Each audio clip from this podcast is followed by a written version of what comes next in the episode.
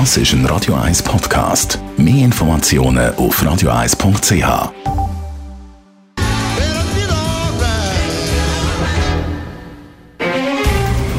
Der Finanztag auf Radio 1. Verstehen, was Menschen und den Markt bewegt. In Zusammenarbeit mit der Zürcher Privatbank Merki Baumann. www.merkibaumann.ch bei mir der Gerard Biasco, der Anlagechef der Privatbank Merki Baumann. Der heutige Finanztag steht unter dem Motto Europäische Zentralbank Quo Vadis. Was hat die EZB in ihrer letzten Sitzung geändert? Ja, wir haben letzten Donnerstag wieder mal eine Sitzung von der EZB, von der Europäischen Zentralbank. Und ja, nicht überraschend war, dass sie gesagt haben, wir werden keine Zinserhöhung machen vor dem Ende des Sommer, sondern sogar gar keine machen das Jahr. Das ist kein Wunder. Wir haben ja gesehen, wie die Wirtschaftsdaten in der letzten Zeit unisono praktisch in allen Ländern der Eurozone schwächer als erwartet sind. Aber da, dann ist die Überraschung gekommen, sie haben die Prognose für das Wirtschaftswachstum 2019 abgenommen. Das wäre an sich okay, aber sehr stark. Von 1,7 Prozent auf 1,1 Prozent.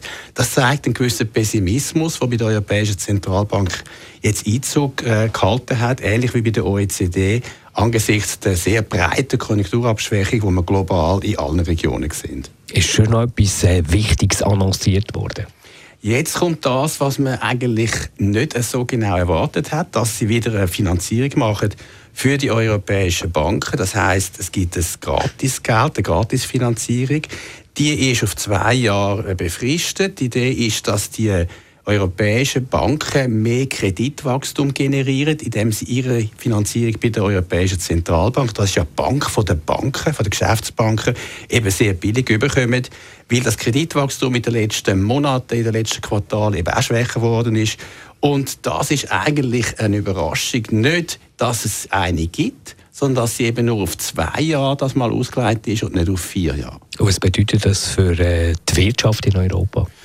Angesichts von der tieferen Prognose für das Wirtschaftswachstum, die die EZB gegeben hat, ist eigentlich die Idee eine Stimulierung für die europäische Wirtschaft zu machen, für die Wirtschaft der Eurozone und natürlich vor allem für die schwächeren Länder. Italien steht im Vordergrund, wo in der Rezession ist, aber auch Spanien.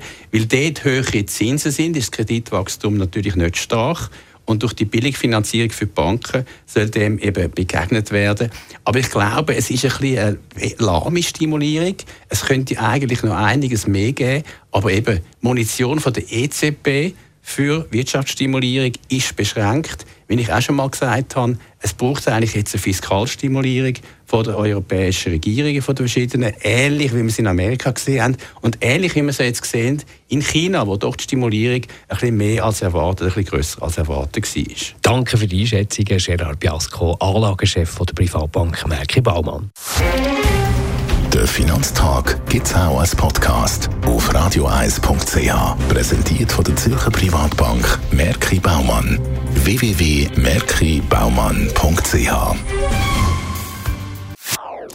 Das ist ein Radio 1 Podcast. Mehr Informationen auf radioeis.ch.